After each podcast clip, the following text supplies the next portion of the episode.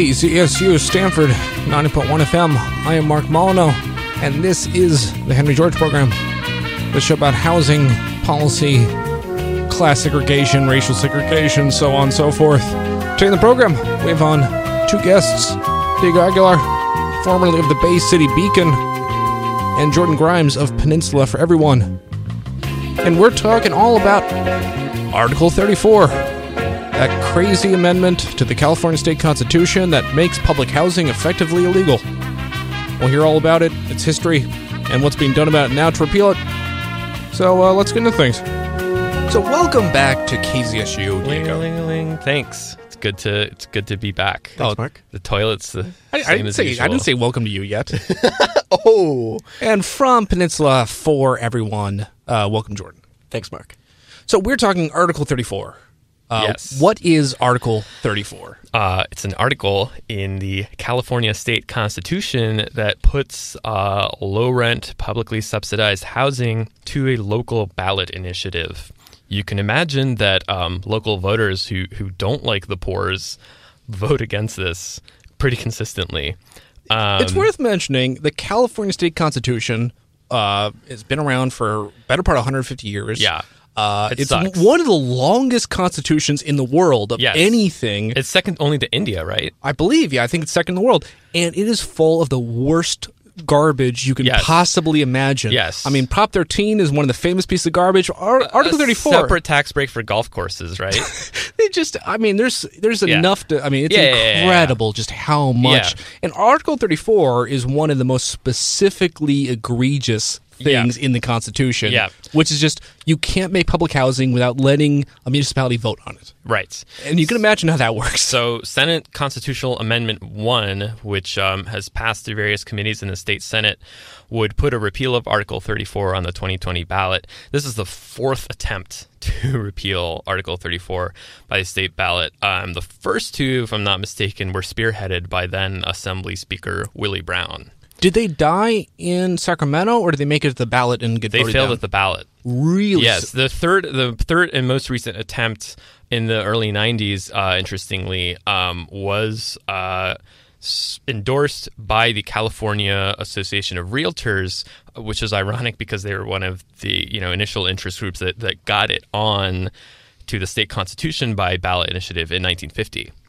Yeah, so uh, we'll talk about an article you wrote for the Bay, Ci- Bay City Beacon talking Yep. about the history of this, the Yeah. deplorable history of Article 34, something like that. The deplorable politics, I think. Yeah. but yeah, same thing. And uh, I think we, we Jordan on also to talk about the fact this isn't just some silent kind of like it's public housing, social housing. It's in a bad state because we're not funding, we're not doing stuff, but this still matters and it still affects the way that we're creating housing today. It's not. It's not some trivial side issue. This is actual. This matters. Absolutely, and the loss of public housing, especially in counties, especially in suburban counties, um, have had a disastrous effect on low-income populations.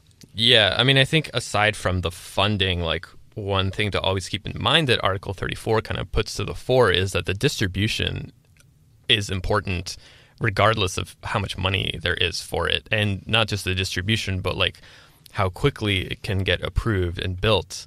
I mean, you know, if you just mo- more recently in the news in the last few weeks, the San Francisco Board of Supervisors shot down a proposed charter amendment by Mayor London Breed to um, uh, streamline uh, approvals for uh, affordable housing. Um, it was kind of like a, a mixed income scheme with some like nonprofit owned market rate housing that would cross subsidize lower income things and obviously they they filled their diapers over the, the market rate part and and they uh, you know as some supervisors went on the record saying well no the neighbors should have the ability to appeal these projects uh, which ends in, in years long processes. And, and these appeals only cost about $500 to file but can add millions of dollars to the cost of affordable housing. So um, yeah, the the ability for wealthy homeowners to say no to public housing, to to deny housing as a right for people less privileged than them, just is kind of baked into California's democracy. So I think to, to, to focus on a few things too, it's like I think we are seeing in the midst of our housing crisis um, a willingness to pay for affordable housing. We, we Oh, yes. we saw a massive thing on the state ballot last year, Yes. Prop One. Yes. uh, we saw uh, Prop C in San Francisco. Yes. Uh, we have uh, from I think this San Francisco's going to do another affordable housing bond, six hundred million. Uh, there's uh, measures that we a few years ago in Mm-hmm. Santa Clara County that we've been distributing. San Mateo County, what, what's what's theirs? Do they have their own like measure that has funded uh, affordable housing in recent years? Or Yeah, so there was Measure K, um, which passed a few years back um, and is our, you know, primary driver of affordable housing funds. and here's the thing: you can fund it, but then you actually have to make it legal and build it. Yes. And this is not trivial. Yes. I mean, I've me- I've mentioned that in Santa Clara County, everything gets built in San Jose to Gilroy. Mm-hmm. Part of this is land acquisition costs. Part of it is the fact Mm-hmm. that if this is a subsidized place in Palo Alto, Palo Mm-hmm. Alto residents have a constitutionally protected right to vote on any. Yes. That's and And one of the ways it increases the, the costs of affordable housing is just through compliance and frankly through like skirting that requirement because if you if you get enough sort of private donations and, and low income housing tax credits to cover those costs, um, if like less than 50% of your funding is from like a single government subsidized source, then like uh, you can arguably avoid an Article 34 suit. Um, my understanding is like a lot of people just just kind of shrug and, and hope that people won't look too closely at Article 34, but it does add costs to just, you know, like there's a whole cottage industry of attorneys that sort of get the the different pieces of the affordable housing financing puzzle together to make sure it goes through and um, article 34 just just makes that a complicated thing that uh, this new crop of experts has to deal with Yeah, I mean, this goes to like the, the basic question. If you want to subsidize housing, what is the easiest and most straightforward way to do it? You you pay for Yeah. it and you build it. That's illegal. Yeah. so Yeah. instead, you have complicated systems that are kosher, but they're insane. Yeah, and I, I want to say too. I mean, we mentioned all these ballot measures. Uh, one that kind of flew under the radar was Emeryville's Measure C last year, which was a fifty million dollar housing bond. I mean, again, for a population of ten thousand, which is pretty huge. Um, but they're they uh, because they went for the two thirds supermajority requirement, they uh, baked in an Article thirty four. Um, compliance into the measure. So Emeryville. also, does- you pre-qualify. yeah. Yeah. So, I mean, Article 34 requires a simple majority to pass, but if you're going for um, like raising taxes to, to fund bond issuance, um, then that's two thirds. So, like, I mean, automatically, Yeah. um, you can you can uh, qualify for Article 34, and so they bake that into the to the measure. And Emeryville is going to build, you know, like 500 units of affordable housing with their own money. Um, The system works because Yeah. Prop 13 is so strenuous. If you pass Prop 13, you automatically pass Article 34 if you do it right. that's right. Yeah. So, uh, System works. Let's talk about the history in, in uh, from, Yeah. from your article, which I'd say is a Caro esque example of, of research. A lot of old newspapers. It's it's uh, real really yeah, interesting. I mean, stuff. I had some help. Uh, was a lot of hours in the Oakland Public Library looking at you know microfiche of newspapers that are no longer in circulation. Um, which is something what's so Jordan does funny, too, Jordan? pulling up these old crazy articles because Yeah. it's it's you get this weird housing discourse that goes on, but like it's it's it's really funny to find these old pieces of insanity Yeah. trapped in amber. you So know, from- what I was amazed too is that you know there's a lot has been written about the history of segregation and urban development in Oakland and in the East Bay. Um, Article 34 is relegated to a footnote in Richard Rothstein's Color of Law, and it's like alluded to in American Babylon, which I have a copy of here. But you know the the campaign for Article 34 came out of this this strenuous um, homeowner and business interests alliance against public housing in Oakland that then went statewide. But I think one of the reasons it gets kind of written out of uh, Oakland histories is that. Um, they uh, the the statewide campaign uh, took as its impetus a lawsuit in Eureka against the public housing plan, but the coalition was formed in Oakland, so people kind of um, bifurcate these and oh well you know when they write about article 34 they talk about um, the eureka lawsuit being the impetus for the ballot measure but really this coalition from the, the committee for home protection which was formed um, by realtors and um, wealthy hills homeowners who you know in their day jobs were financiers business owners in the downtown or whatever Well, let's let's start from the beginning and tell Sure. like where the story all started. Which I mean, like, Yeah. nothing really starts, but I think right, right. I think a good place where the article starts is talking about. Uh, there was the post-war Yes. scene in Oakland, which is a very interesting time of housing scarcity. Yes. We imported uh, a lot of workers, Yes. which a lot of low-income minority workers, especially to help in the war effort. yes And now they're still around, and you, they need a place to live. Yeah. So, I mean, by way of like a lot of background, um, you know, with World War II, uh, after that, you have the GI Bill um, and various like New Deal federal housing policies, which say, okay, like we have all these soldiers coming back from war, we have you know the shipbuilding industries and and war industries and people needing this housing, um, and and the country rising out of the Great Depression.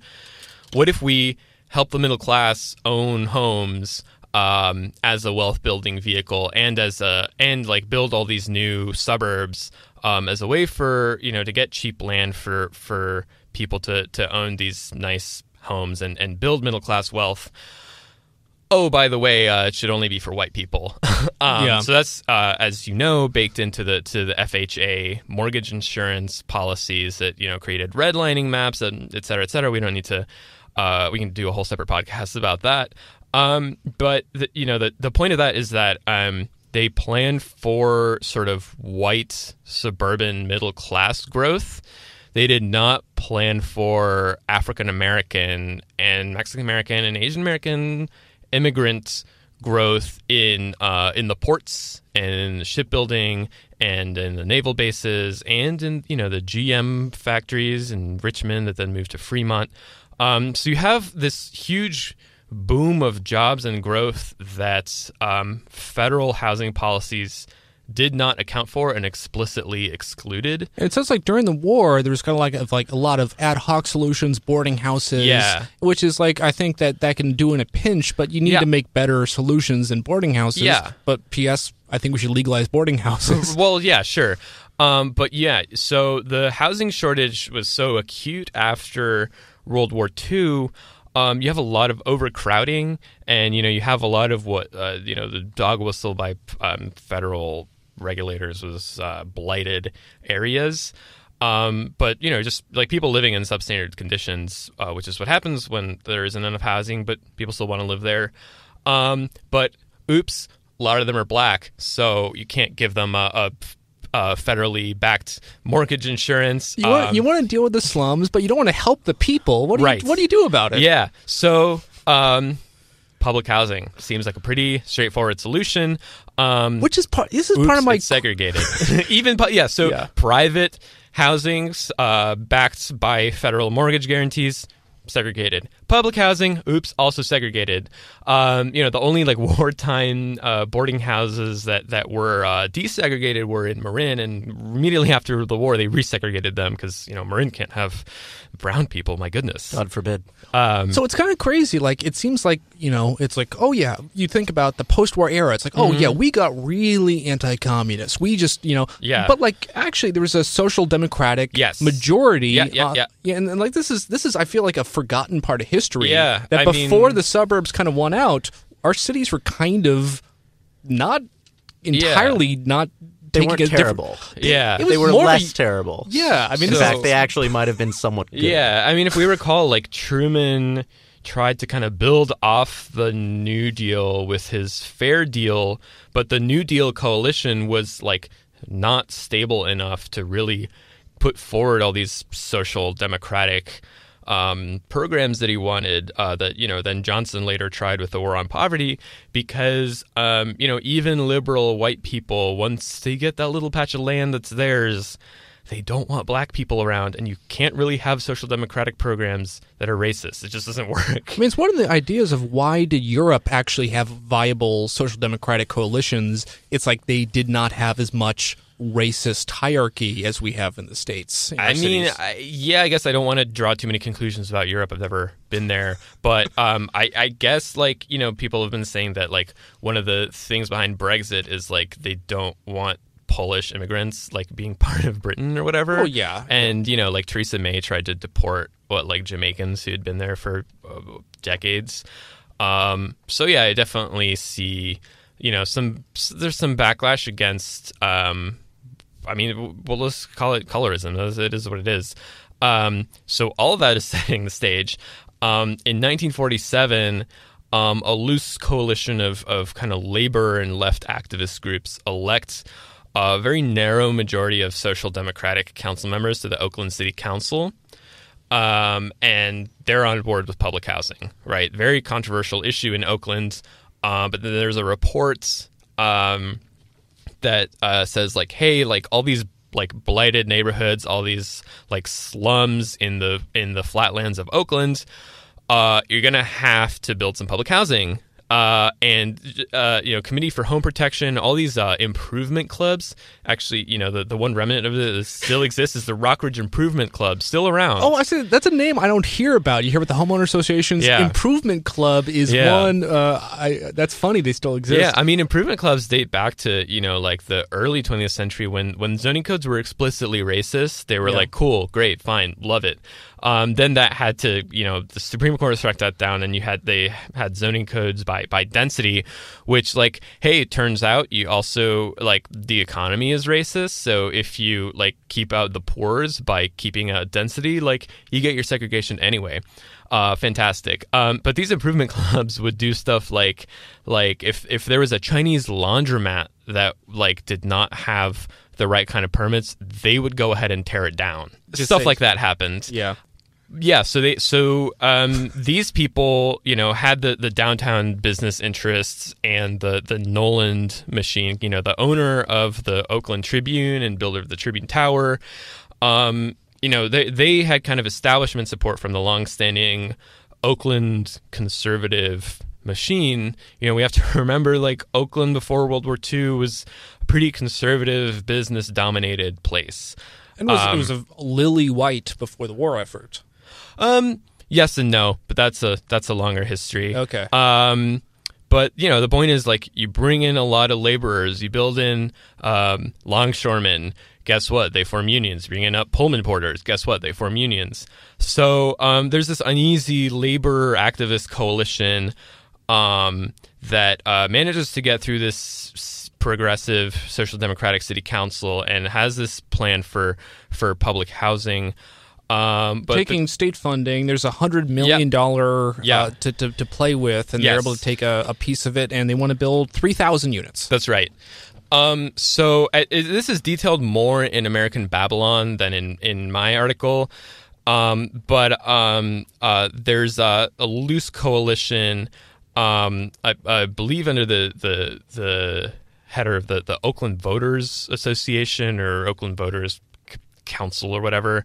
Um, that was essentially labor groups and small business owners, and they they split over property taxes. They wanted they realized that downtown like big building business owners were getting big tax breaks, and um, the small business owners in like East Oakland and elsewhere were like, hey, like this is unfair. Like so they made tax cuts a bigger part of their issue, and labor was like, bro, we want public housing, like chill. And and so they were not able to resist the very uh, regimented and very hard blowback from the committee for home protection and the bigger business groups and you know realtors and developers uh, who said hey no um, stop the public housing. They they uh, they recalled one of the council members and broke the majority. And then in the next election uh, they just simply deposed all those council members. There the campaign was you know this is a second red scare right? This is the precursor to mccarthyism. So you have a lot of oh uh, unions are communists. Oh like unions are basically stalin Um, that is the rhetoric they use, you know, nationwide to break labor coalitions, but Yeah. that they use to to stop this campaign. And and you know, and it also it also worked to defeat the the proposition about funding at the state level. Also. Yeah, so so there was a Prop 14 at the state level. Uh, this number is going to reappear again.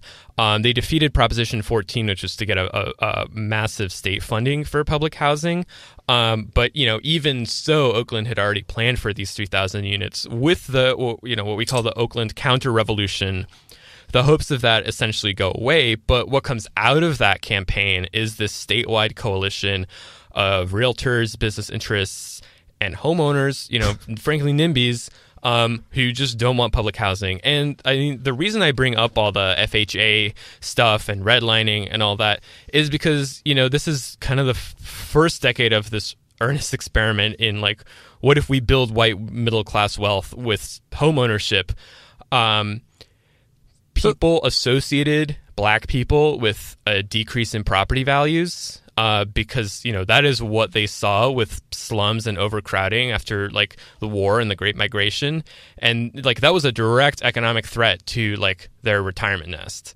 Yeah. So I, I think yeah to to sidebar here, just as far as what like what is the ideology here? It's I mean the, the the classic prism is like oh you have the kind of just homeowners just want their own life, and then you have big business realtor. Yeah, but yeah, I mean yeah. the, the the Georgist lens is to say look at the people who have the stuff, the, the land and the real estate, and they actually routinely work together. Yeah. Uh, and I mean, in- the way I would put it is like the realtors and the like suburban tract developers. Um, you know, they had kind of a, a captive audience, and that the homeowners and the Committee for Home Protection was not their astroturf. It really was their grassroots. I mean, they so they they used federal policy to create these incentives for home building, and by that way got they grew a constituency of people who aligned with their economic incentives of exclusion. So, in, in- I think there's a lot in in the article. The interesting quotes. Uh, you can say it starts off saying like, "We believe that the people don't want public housing; they want urban redevelopment through private enterprise." This kind of goes with this idea of like what is, but a lot of this has to do with individual households that are worried about actually being dispossessed. Yes. Which is very interesting because if you talk about building public housing within a city, there is one huge question. Where do you get the land? Yeah. and I think you can read, you know, uh, about Robert Moses and all the different land acquisition programs. Like, the thing is, People did get dispossessed by urban renewal. yeah, which is the thing. but it's like, it's the people who needed the public housing. It's the black people. yes, I mean that's the thing. It's Supreme like irony of Yeah. you, you you have two you have two options here. One is you get land or you don't get land. And I think Mm-hmm. right now we've had a couple decades of you don't get land. There's no acquisition programs. Step one, you get land. Mm-hmm. Yeah. Question two, who do you get it from? Yeah. And the white homeowners in Oakland or worried it was going to come from them. Yeah. And they fought, and instead the land Yeah. came from black tenants. right. you So know, the freeways and you know the the the BART, uh, the overhead BART, right? Because Berkeley managed to get BART to go underground. Uh, and got a nice park where BART goes from North Berkeley to downtown Berkeley. But you know, Seventh Street used to be a thriving business community of black homeowners, and that just got crushed. And the 980 did the same thing in West Oakland. Um, and you know that's why you know a lot of people talk about um, you know urban renewal was was a destruction of black wealth by a coalition of like you know chamber of commerce type business interests who were kind of using this federal impetus towards like urban renewal and like you know building this new infrastructure to make downtowns this engine of economic growth because it, it was kind of try, uh, backtracking from like building suburban wealth because like they realized they had like when you get white flight like that kind of screws over your inner city downtowns. And it's like oh well like you know what if we build all these freeways and and uh, trains to get the white people to downtown to revitalize downtown and help the business community like Yeah, all these- trampled all these- over all this is black people and Mexicans and Asians it was very convenient that you could basically get the land at a bargain because oh, it's only these minorities. No one cares if we kind of take their land. right absolutely And I mean, I think it's a it's a thing. It's like we just we the the Georgist paradigm is hey, how we share the land? And if you want to look at who should actually You know, Right. who like you can actually take away land wealth from the people who have the most, but instead, in practice, every Right. time you take away from the people who have the least. Right. Mark, I have a question for you. I think there's maybe a Georgist blind spot here. well, go go ahead. How do you account for the fact that land gets devalued just because the people there have darker skin? I think the question there is really about who deserves the credit for the positive externalities of a city. And I think if you want to go full Peter Thiel, he would say, "Well, the VCs do. The, the VCs are the people who You know, bring value." What's funny And- is and- uh, is one of the uh, the attorneys uh, in the Committee for Home Protection is named Adrian Teal. I, I, I had to look that up. like, wait, is he a cousin? But the Teals were all in Germany. But I, Yeah, I, yeah, I, yeah. he was on my mind because of this Teal in the article.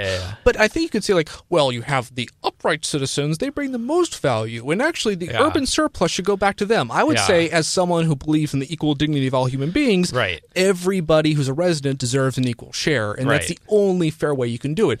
I can easily imagine someone who says the like the land belonged to everybody in proportion to how productive you are. Right. That's to me scary. Right. But if black people are like locked out of like produ- the productive growth engine, like they're discriminated against from jobs, they're discriminated against from schools, like that just compounds this like the you know like it, it, it's kind of a um Well, I would say d- d- redistributing the urban the urban wealth and land rents is not Right. enough if you exclude right people. right exactly So, I mean, it's a chicken and egg question like Yeah. if you like make a class of people like if you exclude them from productivity then like of course it will look like they're less productive stewards of the land yeah.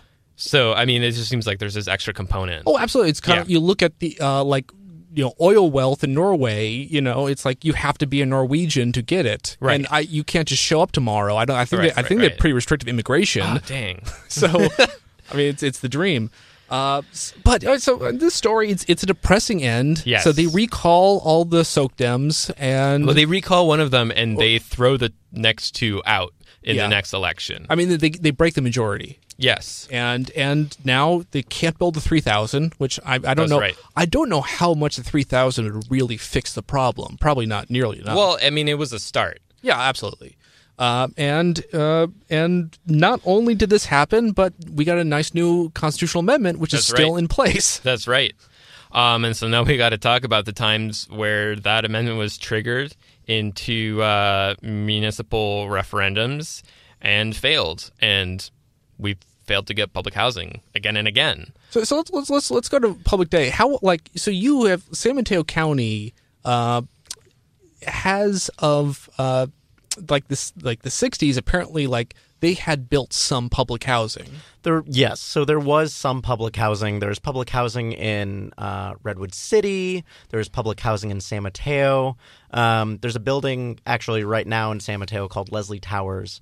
Um, that was uh, initially, I'm not sure if it still is, but was initially funded by HUD Yeah. and is actually one of the tallest buildings in San Mateo. It's 12 stories, which would be illegal to build today, uh, thanks to our height restrictions. must have taken a real extra lift because we know Article 34 makes it hard. And I think I, I see something here saying by the mid 60s, there were zero public housing in Santa Clara County, Yeah, which is insane. Yeah, it's it's absolutely insane. And so San Mateo County actually went through a pretty big building boom. Um, I mean, all of uh, Santa Clara County did as well, but the late '50s to the uh, through really the mid '60s, San Mateo County saw a huge number of apartments built. Um, Oh, that whoa. eventually resulted in really high vacancy rates, like 12 to 13 percent vacancy rates in the mid 60s, and then they stopped building Because they overshot it? Basically. Um, and so there are like That's always a rent happy signs story. everywhere. yeah, um, but then they stopped building those apartments, and again, this is where the failure of the market as a mechanism comes in, right? Yeah. So you have really high vacancy rates uh, after this big glut of apartment com- apartments comes online, and then the industry basically stops building housing. And Yeah. they see high density housing as a negative externality because it quote unquote slum conditions. Yes. And then a decade later, in 1975, you see an article in the San Mateo Times entitled Cheap Housing Shortage Here 9,000 Units Needed Countywide. Um, and there really is by far the biggest, one of the biggest issues in San Mateo County is the lack of truly affordable housing, and public housing has a huge role to play there. Um, so the the, the twelve story uh, uh, uh, unit or uh, project that they built, uh, where is it like related to downtown? So it's literally it's probably my favorite building actually in San Mateo because it is twelve stories of beautiful thirty percent AMI low income housing for seniors. Um, it's 200 units, and it is immediately adjacent to Central Park um, and to downtown. So residents can literally, you have all these seniors who are able to live there. Um, they also have supportive services, um, some other stuff. Uh, and then they can literally walk right into the park and walk right into downtown. I would love to know the story of how that came to pass because that is in opposition to, I think, the common failures of public housing, which is put in the outskirts. Let's just build this gigantic tower to contain the lower classes away from us. Is it partly because it was made for seniors and they're more of part of the community? Was... I'm actually not sure. I haven't been able to. Um, find a complete history on the building yet, and I've talked to the building managers, and they don't seem to know themselves. That's interesting. Uh, but in other words, I mean, so uh, the story here is public housing was happening. It was happening perhaps not as much as it would be without mm-hmm. Article 34. And this was a time when we were still funding it at the, right, right. at the federal level, which is, I think, the biggest story here. Uh, but I think this kind of leads us up to the to the mid '60s, early '70s, and yeah. there was a Article 34 was directly brought to the Supreme Court. That's right. So in James v. Valtierra, um, there is a suit against Article 34 because um, San Jose identified a, a, shortage of affordable housing and tried to build thousands of units of public housing, had to put it on the ballot, and it failed. Um, and so um, uh, Ana Valtierra was um, a seasonal cannery worker um, who uh, essentially brought a suit against that uh, with like legal aid groups um, because you know. I mean, this article, um, "A Right to Housing in the Suburbs" by uh, Erin Caven, really goes into detail about her hardships, not only finding affordable housing, but just having a decent life with the like bad housing she could find. I mean, it talks about how like you know she couldn't afford a car, so she has to. T- I imagine the bus service is as bad in the South Bay as it is today, but she had to take like multiple buses to get her kids to the medical clinic and to the welfare office. I mean, just all this stuff where it's like, okay, great. Like if you're a white professional, like you get the convenience of life from all this like great publicly subsidized federal infrastructure. But if you're poor, like oh, I guess private citizens get to veto any improvements to your life. Um, it's interesting because this is a time in Santa Clara County of amazing growth from orchards yes. to the early Silicon Valley. That's right. Micro and uh, and it's interesting too. At the same time, in order for exclusionary communities to have more control, uh, the amount of municipalities doubled in this area. That's right. There's massive annexations of San, yep. San, Jose, and largely this is because I mean I think there's more zoning power, but right. it's a, I'm sure a big part of it was yeah. the fact you can vote to stop any public housing. Yeah, and a lot of it was also um, through what the article describes as fiscal zoning. So you know there's a lot of this annexation and a lot of this like suburban tract development. Um, in order to bring tax revenue to the city so that like it can do stuff with all this growth. Um, but obviously, housing for poor people doesn't bring in a lot of tax revenue because they're poor, but no one thinks to like help poor people not be poor. The solution is said is to, to keep them out and like go along with business as usual. And I just want to say the article we're referring to is a different article, the A Right to Housing in the Suburbs, James v. Valtierra, and the Campaign Against Economic Discrimination, Aaron Caven. Um, this is just, uh, yeah, we're referring to. Yeah, you can uh, email us if you want a PDF, but you need one of those like logins to get uh, you know, the journal articles because we don't cool, have open access. A cool Twitter kind of like uh, Sci-Hub Love. Uh, check it oh. out. Good, good stuff. Uh, but uh, yeah, and, and, and, San Mateo County was also at the exact same time challenging it with a near identical case, right? Yes. So at the same time, actually a little bit earlier in uh, in '69, um, San Mateo County Legal Aid uh, led by two people, Lois Sheinfeld and her husband, Anthony Amsterdam, who actually went on Amsterdam's actually a pretty well known attorney and went on to argue in front of the Supreme Court in Furman v. Georgia, famous death penalty case.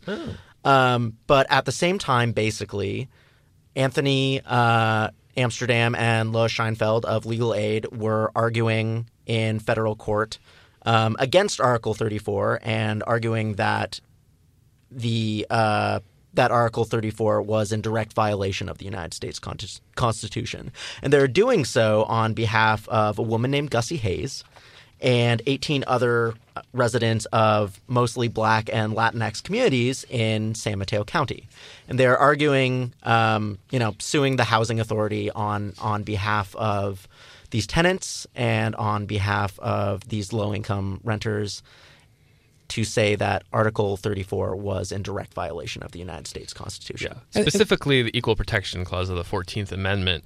And it's interesting, uh, Thurgood Marshall had a, a, dissenting. He wrote the dissent of James v. Valtierra, uh, which the Supreme Court basically decided like. Was he the, the only dissent? No, there were three others. Okay. Um, but uh, or maybe two others, three total, uh, whatever. Um, the Supreme Court's decision was basically like, well, this isn't racial discrimination. Since this discrimination against poor people, which is not a legal entity that you could argue is a protected class, therefore excluding against poor people who don't exist is fine.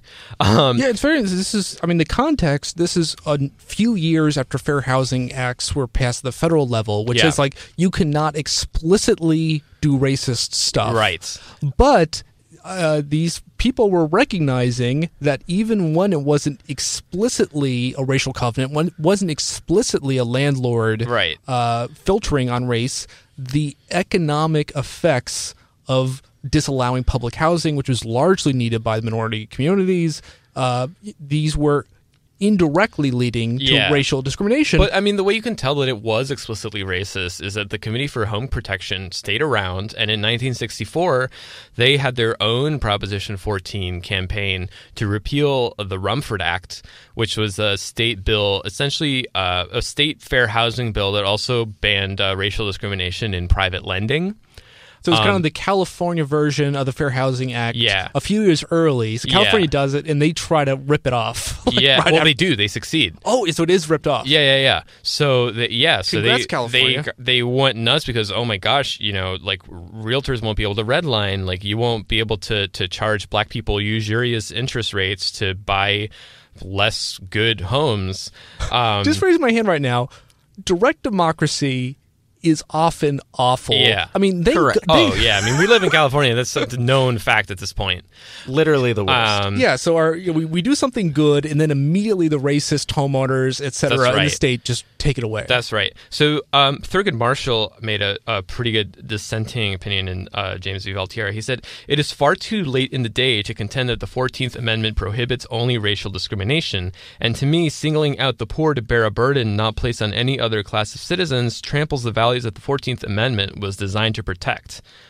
Um, that to me, like, kind of underscores something that I always wonder when, like, NIMBYs in Berkeley, where I live, or like wherever really, say like, oh, the community must have a say over this project. Like, oh, you you got to ask the neighbors if it's okay to build these apartments. Like, well, you know, no, like, who was consulted when your house was built? Who was consulted when like you got a federally backed like mortgage? You know Who- what I mean? Who was Like- consulted when the natives were kicked off the land? Right. Yeah, that didn't go through like a ballot initiative. Who is the community here? Yeah. Yeah. Um, but I think what this underscores overall is like the conditions that like make life hard for poor people are not like a natural consequence of universal forces. Like they're the end result of policies like Like- made into effect by people who have the privilege to not experience them. So like when we you know when, when people talk about like oh slum conditions in poor housing therefore you got to raise it. Oh slum conditions in public housing don't build public housing like that's the result of the policies pushed by the same people who don't want it in it's the first by place. design. Yes. we One- literally design these policies Yeah. to do these things, and then we are surprised that they Yeah. have this effect, or you know, Yeah. faux surprise. Exactly. You yeah. can, one you of can look at specific stuff like egregious stuff in the past, like racial covenants, are a very specific policy. It's like, oh, of course it's. But you, I think one important policy, which I think drives this, is the policy we have of uh, land ownership. You know, just of Well, of- yeah. a very common policy we have. Uh, you get land ownership and don't get taxed the full land rents. You yeah. know, it's a well, weird, I mean, choice. encouraging it as a as a private wealth being building vehicle, but back, kind of backed by like the the backstop and like ultimate insurance to that investment is racial exclusion and federal subsidies of car sprawl. So like we're paying for for carbon emissions and we're paying for segregation to make white people wealthy off buying this nice land. So it's literally taxpayer funded segregation and sprawl. Yeah.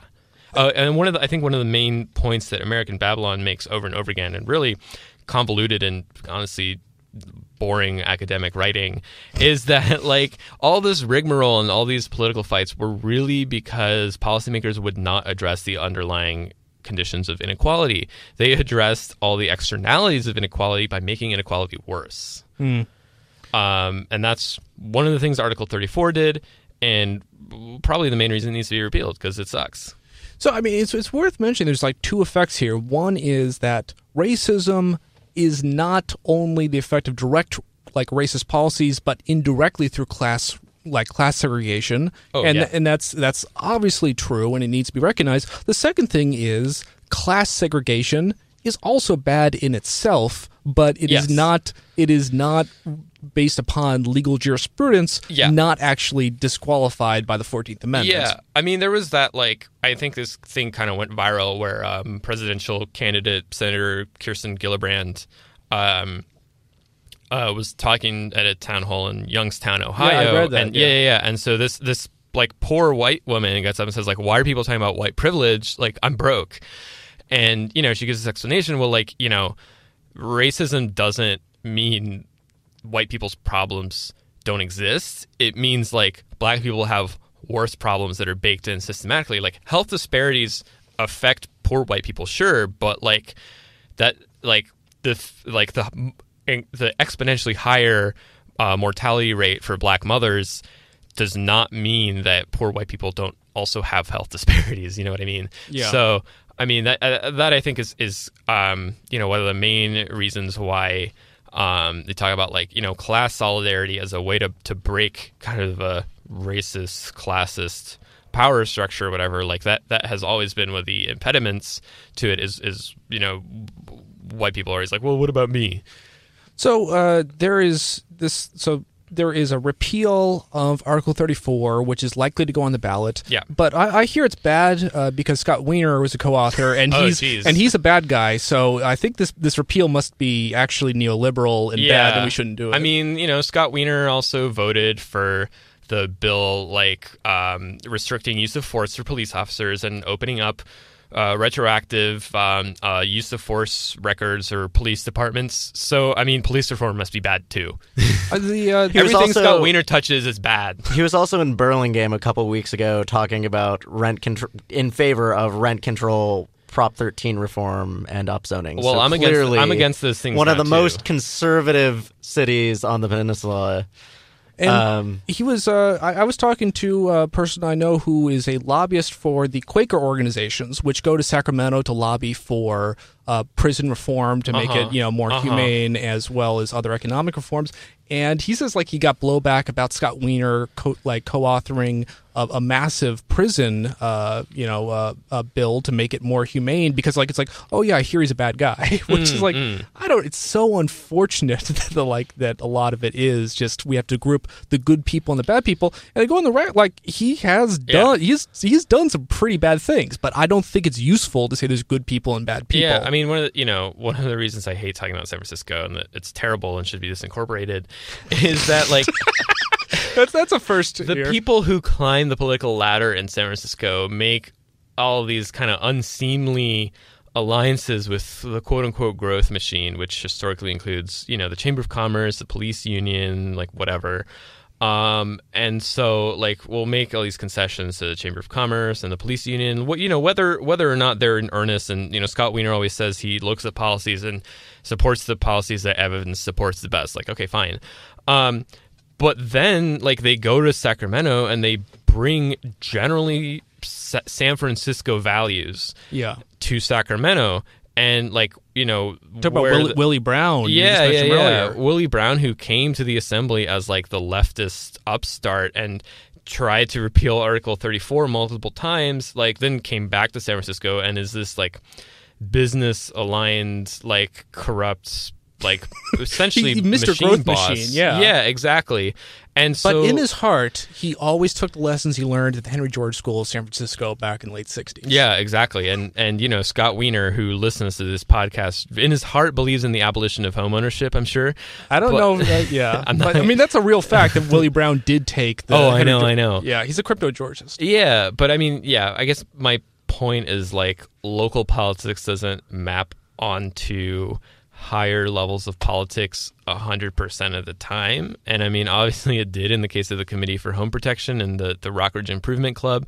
But um, Scott Wiener on the Board of Supervisors versus Scott Wiener uh, in the state Senate trying to repeal Article 34 um, takes a, another level of nuance to, to really grasp. I would just say, look in your heart and look at ideas. And I think there is a lot of political will to say homeowners are not a class. Homeowners are actually like the most progressive God, what people. a stupid idea. And like, and I'll say this: something. this is a political statement made made by people who just don't. Are stupid. Who- I'm oh. going to go on the record saying that. okay, Diego's record saying stupid. I will I'll- also join Diego on the record. Thank and, you. and I will. I'll say that third it as well. Very uh, Look, if you're if you're gonna okay, you can't argue that homeowners aren't a political class, and that the system of like subsidizing homeownership as an investment vehicle for the white middle class that excluded black people and perpetuated segregation is wrong. Like you can't contend that that like the system as I described exists and is bad and that it doesn't perpetuate like separate class interests. And you talk about like you know Palo Alto, which I always love to rag on. Palo Alto, someone said like,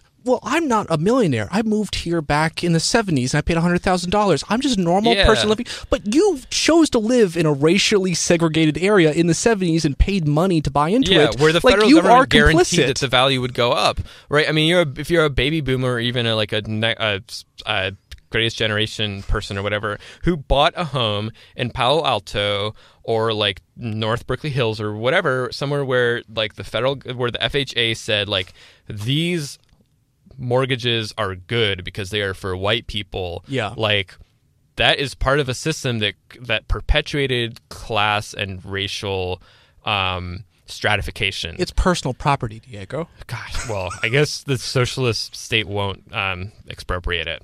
Oh well. So, um, I mean, so it's chugging along. It'll be on the ballot. Uh, Mm-hmm. So, like, have, have we exhausted all the ideas here? What, what else do we want to talk about? I have, Uh, I have a funny Scott Wiener anecdote uh, along along the lines of some of the stuff that Diego was saying. This was a few months back, um, and it was right after a meeting that uh, State Senator Jerry Hill had with local electeds on I want to hear your the best CASA Scott Wiener compact. impression. And I do I do not do good Scott impressions. I don't do good impressions generally, but I, I Whoa. certainly would not do a good Scott. Hi, Jordan. Okay, that was a pretty good Scott impression. um, but so I'm Jerry Hill had this closed door meeting with all these different local electeds in San Mateo County to talk about the CASA Compact and their feelings on it. And spoiler alert, you know, spoiler alert, uh, they hate it. So this non-binding kind of policy guiding document. They hate it. They hate it. They hate it. Every part of it, they hate it. Got it. Got it. And so I'm standing outside waiting to see, you know, who comes out of this meeting. And a few local suburbanite council members come out. One of them is from Los Altos. Uh, and they're talking with some other suburbanite council members. And the council member from Los Altos, who I will not name, but Oh, people in the housing sphere can probably guess, says, I heard Scott Wiener speak at an event once, and he actually said that single family homes are racist. He actually believes that. Can you believe that? Yeah. And I'm standing there chuckling, going, Yes, I can believe that. Yeah, they I can't can't believe they that. they can't differentiate between the building structure and the zoning. I think it's. I mean, obviously it's intentional. Like they can't differentiate between their material interests and the material, but um, it's very funny. It's a very funny attack on Scott Wiener that brings us endless delight. I mean, uh, I mean, uh, there's things that I disagree with what he has said. One, I think he never actually said it, but he should have because it's 100% true.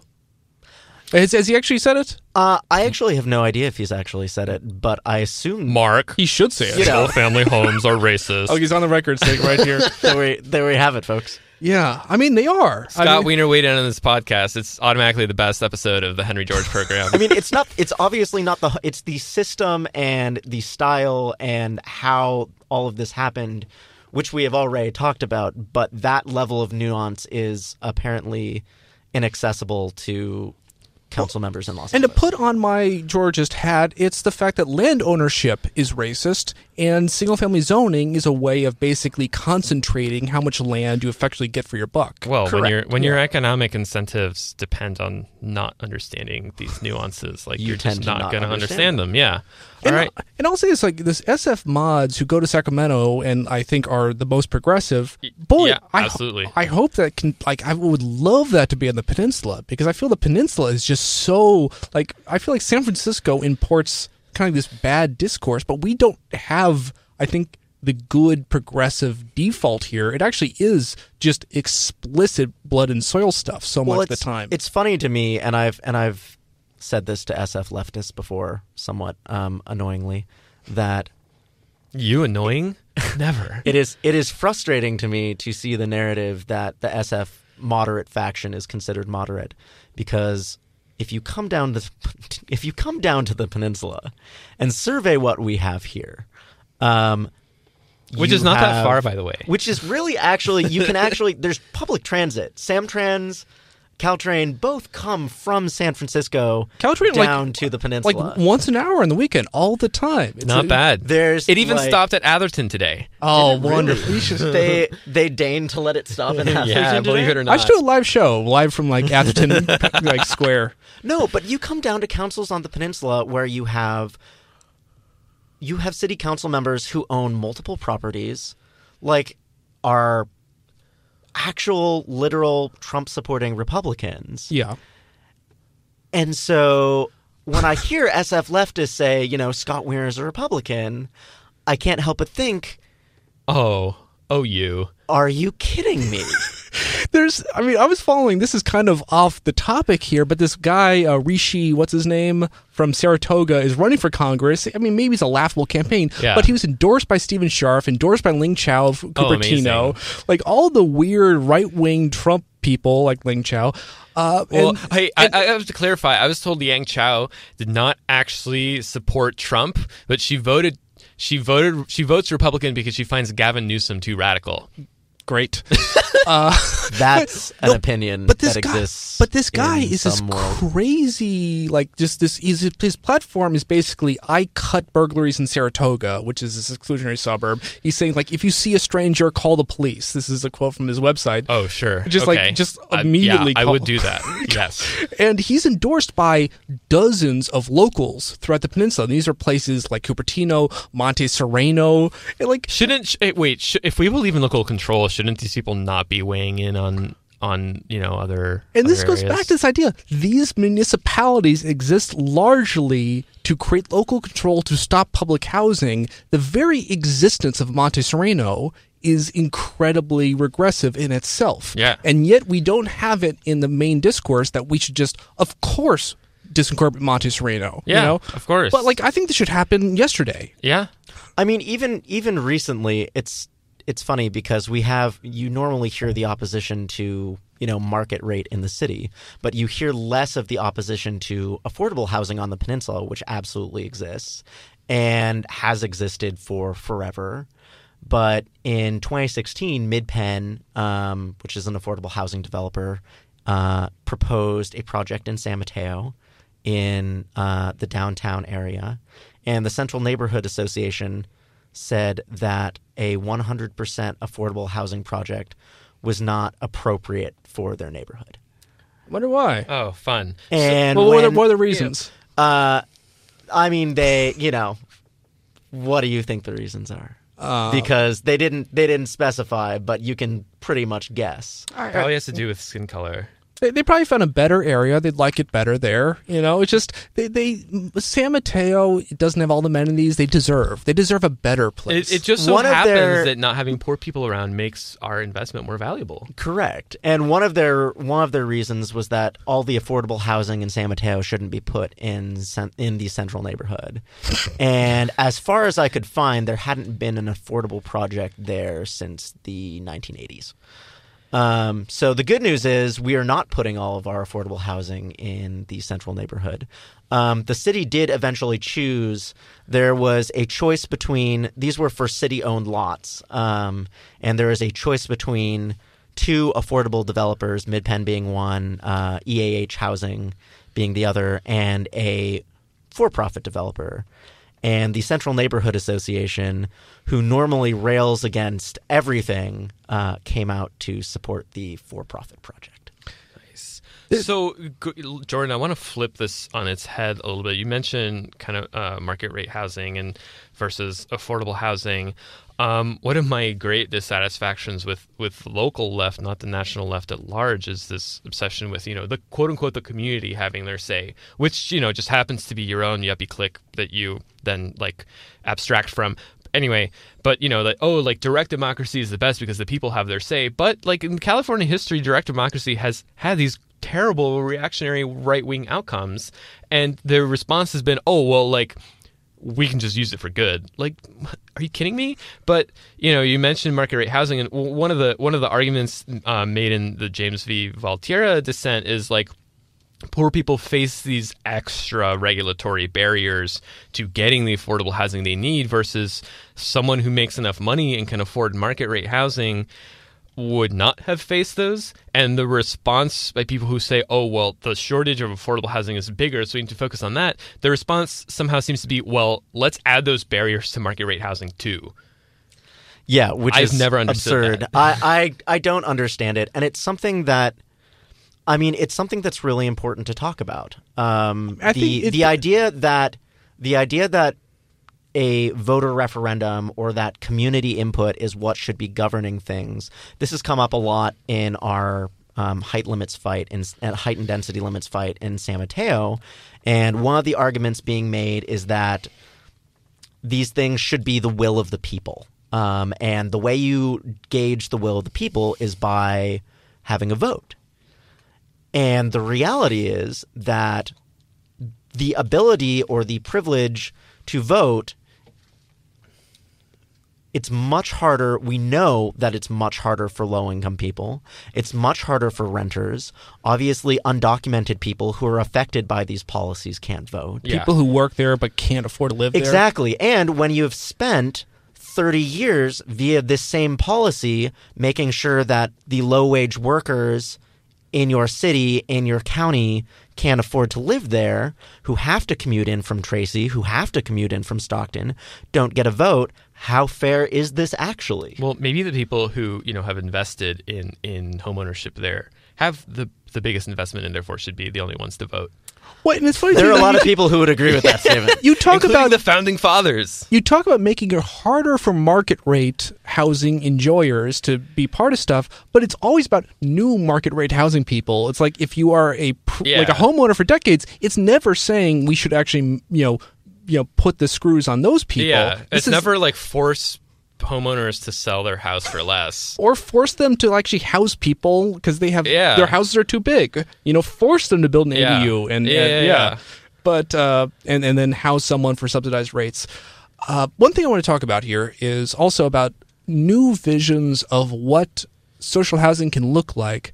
Uh, in particular, cross-subsidized housing. Uh-huh. One thing, and this is something I think Sonia brought up years ago before, like the PPP article Yeah, cross subsidized revenue neutral social housing would actually be a cool hack in California Yeah. because you get around Article 34. yeah. So that's pretty funny. Yeah, I mean, I think one of the things that like both dumb leftists and like reactionary MAGA trolls on the right think about like social housing is that it's free.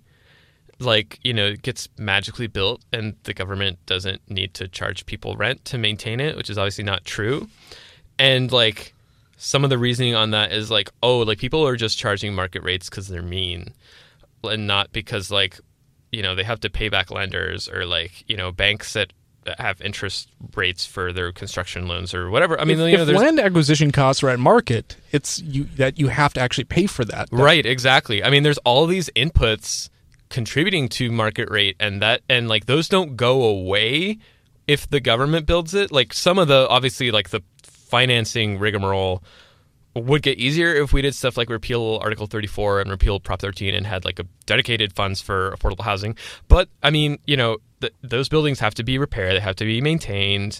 Um, When there's two, you know, there's landlords qu- always say yeah. like, "Oh, we have to like fix the stairs," or like, "Oh, we need to pay the property manager, therefore we have to raise our rents." Like that, that doesn't go away with social housing. That can be ameliorated if you know people could rent it and you know they make a good salary as like a professor here at Stanford or something. Like the government should probably milk those people for what they're worth. So I think there, there's a question here, which is um, the, the the who bears the marginal cost of, Right. of, of of doing this, and this could be Right. like not even the cost of acquiring the property and, Right. and building it, but just the marginal cost. And some people would say like a public housing should be free. You show up, it's zero dollars, zero dollars forever, Right. And like that's great, but there's a trade off because that Right. has to come out of taxes. And right. That means the government can build less of it with you, its money. you get less units. Yeah. And if you want more units, you can do clever stuff like have higher rates, pay for lower rates. Yep. But here is something, I think this is a very valid point saying, Yeah. isn't mean testing bad?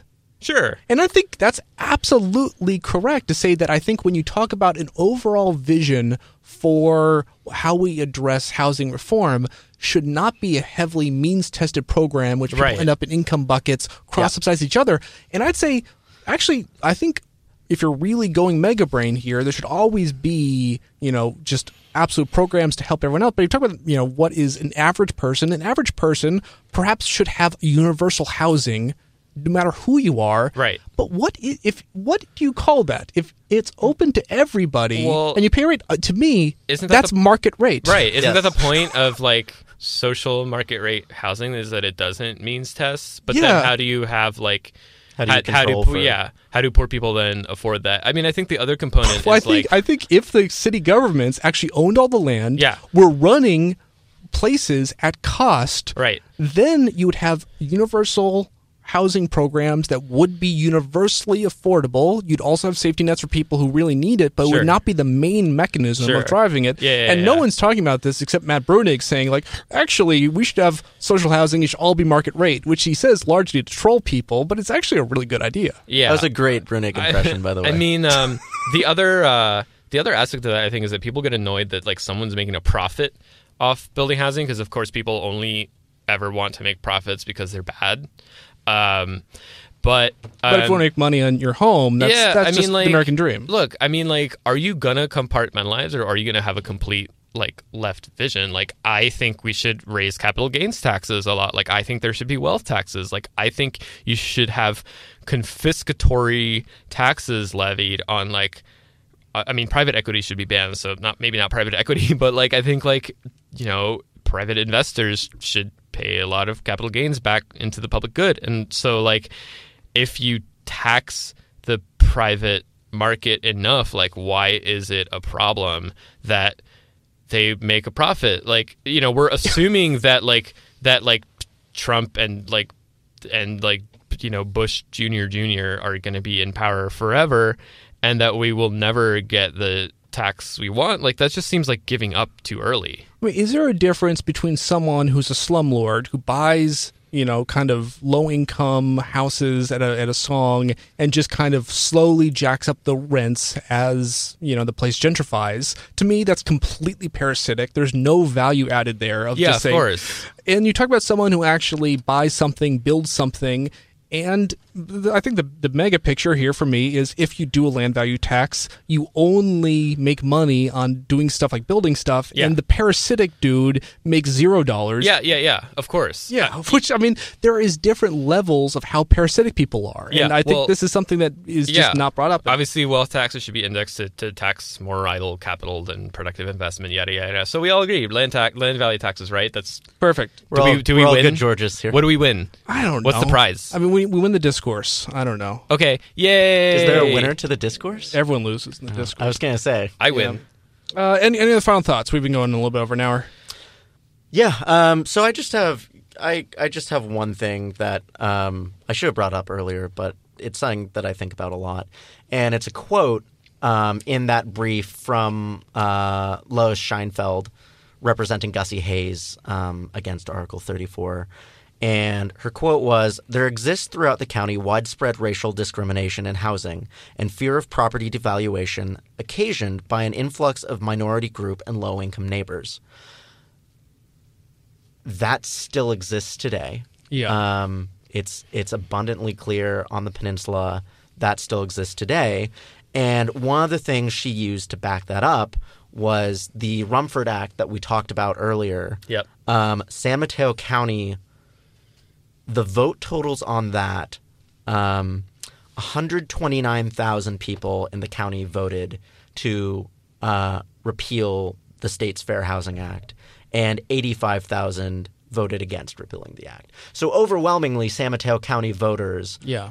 voted to repeal It's the like- state's Fair Housing Like a Act. three to two ratio. It's a, the tale of two Prop 14s. Yeah. Yeah. Um, and I mean, it is something to say that people, at least in the peninsula, I think there's still as much dog whistling, but people rarely go in and can say with a straight face, this is going to lower my property values. There- Exactly. there's an increasing Yeah. cultural norm just in the last five years saying you can't just say property values are why you do this. You have to pretend it's because of You have to find character. some other reason. yeah. you know, Quality- to hi- quality you have of to life. find some, and it and it goes to it goes to another quote in this article. Um, a woman by Elaine Eisenberg, uh, who's a San Mateo resident, um, who said that overt prejudice appears to be declining, but underlying uh, underlying discrimination remains, and that's where we are, I think, at this point. Um, It's Yeah. under it's it's the overt stuff. Um, is pretty much gone, but you still have the dog whistles. You still have those kind of attitudes. Oh, yeah. it's underlying, and it is still bubbling right Oh, yeah. underneath the surface. Um, yeah, that's funny. I, I'm reminded an old boomer homeowner in Berkeley told me I was ruining the Bay Area and that there should be no more growth. And I said, "So do you want to build a wall?" And he's like, "Well, no. What are you talking about?" I'm like, "Well, how are you going to stop the growth?" um, but yeah, so every day I walk past um, actually a you know a public housing project managed by a nonprofit at Delaware and Shattuck. It's for um, it's for old folks. They have kind of like a elderly care um, paratransit shuttle come and like pick up the old people to like I don't know go to the farmers market or whatever old people do. Um, and it's one of the relics of uh, HUD's scattered site funding, which you know was uh, um, in response to earlier failures of public housing, where they had concentrated poverty by having towers of public housing in the middle of nowhere. Um, and when Berkeley got scattered site funding and built public housing all over the city, homeowners didn't like it. Um, and my my now state senator Nancy Skinner was a council member at the time, and um, you know she tells the story of how Berkeley got district elections, which was that homeowners said, "Oh, well, this scattered site funding is bad. If we didn't have at-large elections and instead we had council districts, then like our little fiefdom could have a say." Um, and so they they uh, in response to this scattered site funding and projects, um, they they put uh, council. Uh, they put district elections on the ballot, got rid of the at-large system, and then they drew the council lines so that the council member, that some of the council members who had voted for the scattered site projects had to run against each other. So they drew the line. They districted Nancy Skinner into a district, like they literally drew the line right around her house, so that she would have to run against one of her allies in the next election. So I mean, it's the municipality. It's a good piece of local control. You need to be more local to make sure that the nice Oh, districts yeah. can keep it away from them. I mean, even, Elmwood even more local Elmwood should not be under the oppressive yoke of West Berkeley. in in general, are district elections generally regressive? I I- I tend to think there's yes. arguments to the contrary. Uh, if you talk to Jason McDaniel, a uh, political science professor at SF State, he uh, often argues that district elections are, are good because they you know you have like. I mean, they're You good create to you they're create majority minority for- districts, right? But exactly. it also kind of says segregation is natural and let's learn to live with it. As Right. opposed to saying this is incredibly like this is Yeah. this is screwed up. We should not Yeah. have the black area town the white area I think, town. yeah, I think, I mean that you know, the when San Francisco was at large, Dianne Feinstein, who lives in Pacific Heights, got like the highest vote share and became board of supervisors president, and that's how she ascended to mayor when Moscone was assassinated. What that tells me is like at large skews towards like higher turnout areas, Hmm. which skews rich and white. So, I mean, I think that's the argument for for districts to kind of balance Well, out that's like kind of turnout disparities. democracy is but yeah, regressive. exact, exactly as you're saying. Yeah, I mean, it, it is kind of a band aid on the larger issue Yeah. of inequality, as all of this that we've been talking about is. It it is, and I I wanted to point out. So there's two cities on the peninsula that just moved to, um, that just moved. Well, one has moved. One is in the process of moving. Menlo Park and Redwood City, and both have large um, are they sorry? Are they moving to districts or to at large? two districts, Okay. two district elections. So Menlo Park moved two districts elections in the last election. Redwood City's next election will be district elections. That sounds awful. Um, it's actually it's actually enabled. There previously was not in Menlo Park. There previously was not a representative um, able to get on from the Belle Haven neighborhood, which is the historically red line neighborhood, and now uh, Cecilia Taylor uh, was elected in the last election from Belle Haven. Um, is African American is now the vice mayor of the city, um, or mayor. I think they go by mayor pro tem Yeah. and has had a really strong voice advocating for tenant protections and upzoning of the downtown core rather than um, in Belle Haven, which is where most of the housing has gone. It, it also enabled the election of Betsy Nash, um, who shares similar thoughts as Taylor. I can see it as a good harm reduction yeah. strategy, but I do wonder, like, do you ever see it actually work to desegregate the segregated areas, or does Yeah. it actually work to harden it in the long run? I mean, this is kind of a big question. I'd be curious. So it'll it'll be interesting, and Menlo Park is you know a city to watch on that because it will having you know having that kind of outsized voice, both Taylor and Nash um, arguing for things like upzoning in downtown, arguing for protecting the redlined area. Um, it'll it'll be really interesting to watch over the coming years to see how how their presence on council and how council elections affect things going forward. Yeah. So, well, that's a lot to talk about. Article thirty-four. Uh, short, short. It's it's it's bad. Yeah, it's Um, bad. It's bad. Yeah. It's very bad. Uh, we don't like it. Uh, so yeah, thanks for being here, uh, Diego. Thanks for having us, Mark. Uh, well, thanks for uh, coming out of the fog and being on good mics for a change. And, yeah, thanks for having me. And uh, yeah, Jordan, uh, you're both part of the For Yeah. Everyone crew in different ways. Yes. Peninsula for Everyone, East Bay for Everyone. Uh, Um, I'm an uh, earlier volunteer. Um, kind of uh, stepped away for now, but uh, hopefully can get involved again soon. But you're always you're always I'm- in, I'm in the orbit. visage. You're in Yeah. the orbit. The periphery. Currently seeing orbit. So thanks a bunch. Thanks, Mark. Thanks. We have been hearing all about Article 34 with Diego Aguilar and Jordan Grimes. This is the Henry George program. You can find previous episodes at seethecat.org, Apple Podcasts, Stitcher, all that. Hey, why don't you give it a review on Apple Podcasts? It's rebranded now. iTunes is dead. Long live Apple Podcasts. This is a presentation of KZSU, Stanford.